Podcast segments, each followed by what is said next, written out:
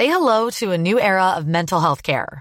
Cerebral is here to help you achieve your mental wellness goals with professional therapy and medication management support. 100% online. You'll experience the all new Cerebral Way, an innovative approach to mental wellness designed around you. You'll get a personalized treatment plan from a therapist, prescriber, or both in a safe and judgment free space. Your cerebral therapist or prescriber will outline a customized plan with clear milestones along the way so you can get to feeling your best. Sign up today at cerebral.com slash podcast and use code ACAST to get 15% off your first month. Offer only valid on monthly plans. Other exclusions may apply. Offer ends April 30th. See site for details. Jewelry isn't a gift you give just once. It's a way to remind your loved one of a beautiful moment every time they see it. Blue Nile can help you find the gift that says how you feel and says it beautifully with expert guidance and a wide assortment of jewelry of the highest quality at the best price. Go to BlueNile.com and experience the convenience of shopping Blue Nile, the original online jeweler since 1999. That's BlueNile.com to find the perfect jewelry gift for any occasion. BlueNile.com. Mes mots. Vous écoutez Tant que je serai noir, le podcast qui tente de répondre à la question Tant que je serai noir, serai-je mère? Ici, vous trouverez des témoignages de femmes qui nous parlent de désir ou non-désir d'enfant et toutes les thématiques qui gravitent autour. Afin de donner encore plus de rayonnement aux témoignages, j'ai besoin de vous.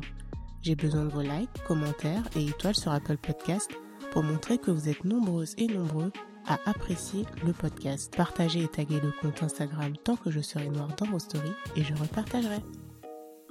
Le 28 mars 2021 est la journée mondiale contre l'endométriose. Selon l'INSERM, l'endométriose est une maladie gynécologique fréquente qui concerne une femme sur dix. Elle est liée à la présence de tissus semblables à la muqueuse utérine, mais en dehors de l'utérus. Différents organes peuvent être touchés. La maladie peut être asymptomatique, mais dans certains cas, elle provoque des douleurs fortes, notamment au moment des règles, et ou une infertilité. Pour ce nouveau témoignage court, Leia nous parle non seulement de son endométriose, mais aussi de son cheminement quant à son désir ou non-désir d'enfant. Cheminement fortement lié à ces mots MAUX. Je ne vous en dis pas plus et je vous laisse écouter le témoignage de Léa. Je me présente Léa, 29 ans, de nationalité franco-malienne. L'aînée d'une fratrie de 10 enfants, j'ai très vite endossé le statut de deuxième mère. En réponse du oui que j'ai répondu à ma mère, avant de me questionner si elle prenait la bonne décision de partir de chez mon père. Quelques jours plus tard, c'était ma rentrée en sixième. Ma nouvelle vie commença. Fini les tensions familiales et place à ma vie de mère à 10 ans. Fini les jeux avec les copines les mercredis après-midi et les week-ends au centre-ville. J'ai laissé la corde à sauter pour la casserole. J'ai laissé mon insouciance pour la conscience d'une adulte. J'ai laissé mon moi pour le vous de mes neuf frères et sœurs. Mon univers d'enfant s'arrêta le 28 août 2002. À travers mon histoire, beaucoup de mots, M-A-U-X, se sont installés concernant la question de la maternité. En effet, quand on a été mère une première fois, auprès de ses frères et sœurs, le pourquoi d'une seconde fois se pose. Je ne me suis absolument pas rendu compte que je jouais le rôle de mère auprès de mes frères et sœurs, jusqu'au jour où ils me le font comprendre. Tu es trop insistante, tu nous mets beaucoup de pression à toujours être derrière nous. Je pensais que je jouais mon rôle de grande sœur, tout simplement. Quelle est la frontière entre une grande sœur et une mère? Sans doute minime.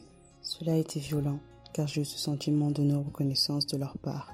C'est à ce moment-là que je me suis posé la question pourquoi ce sentiment t'envahit? Je me suis prise une claque, mais une claque de questionnement sur ma propre personne. J'ai donc décidé d'entamer une réflexion personnelle sur cette question. De ce oui à ma mère, je ne pouvais pas mesurer les conséquences que cela allait engendrer à ma vie d'adulte. Plus on avance dans l'âge, plus la société, le cercle familial, les origines nous imposent ou du moins nous exposent à travers cette fameuse question tu te maries quand? Les enfants, c'est une question de temps, tu le sais, à croire que nous courons toutes derrière le même but de maternité. Dans mes réflexions, j'ai ce sentiment qui m'effleurait de ne pas avoir envie d'être mère. Je l'ai été pour mes frères et sœurs avant d'épauler ma mère qui était femme seule.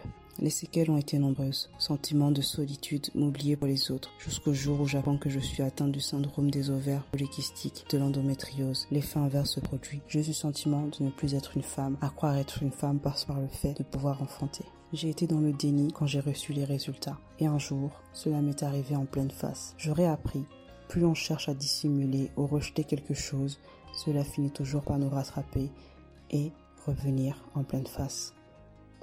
J'ai senti beaucoup de colère sur le fait que cela risque d'être compliqué à être mère, et il m'arrivait que quand je voyais des femmes avec leurs enfants, avoir un sentiment de tristesse qui m'envahissait. Ce diagnostic a mis en lumière mon désir de vouloir être mère, bien que depuis longtemps, ce désir était dans l'ombre.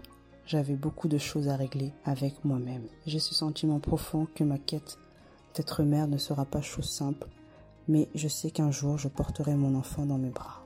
Quant à l'impact de mes origines, né en France et d'origine malienne, difficile de concilier les deux tableaux. L'un pousse à faire de plus en plus d'études et être une femme indépendante et l'autre une femme de maison à s'occuper de son foyer et l'honorer. Comment y faire face? J'ai décidé de m'accomplir personnellement et surtout pouvoir trouver un équilibre sans devoir transmettre mes mots MAUX à mes futurs enfants. Merci Léa pour ce témoignage poignant. Merci à vous, auditrices et auditeurs, car sans vous, le podcast n'existerait pas. Suivez Tant que je serai noir sur Instagram et surtout, likez, partagez et laissez des petites étoiles sur Apple Podcast. À bientôt pour un nouvel épisode.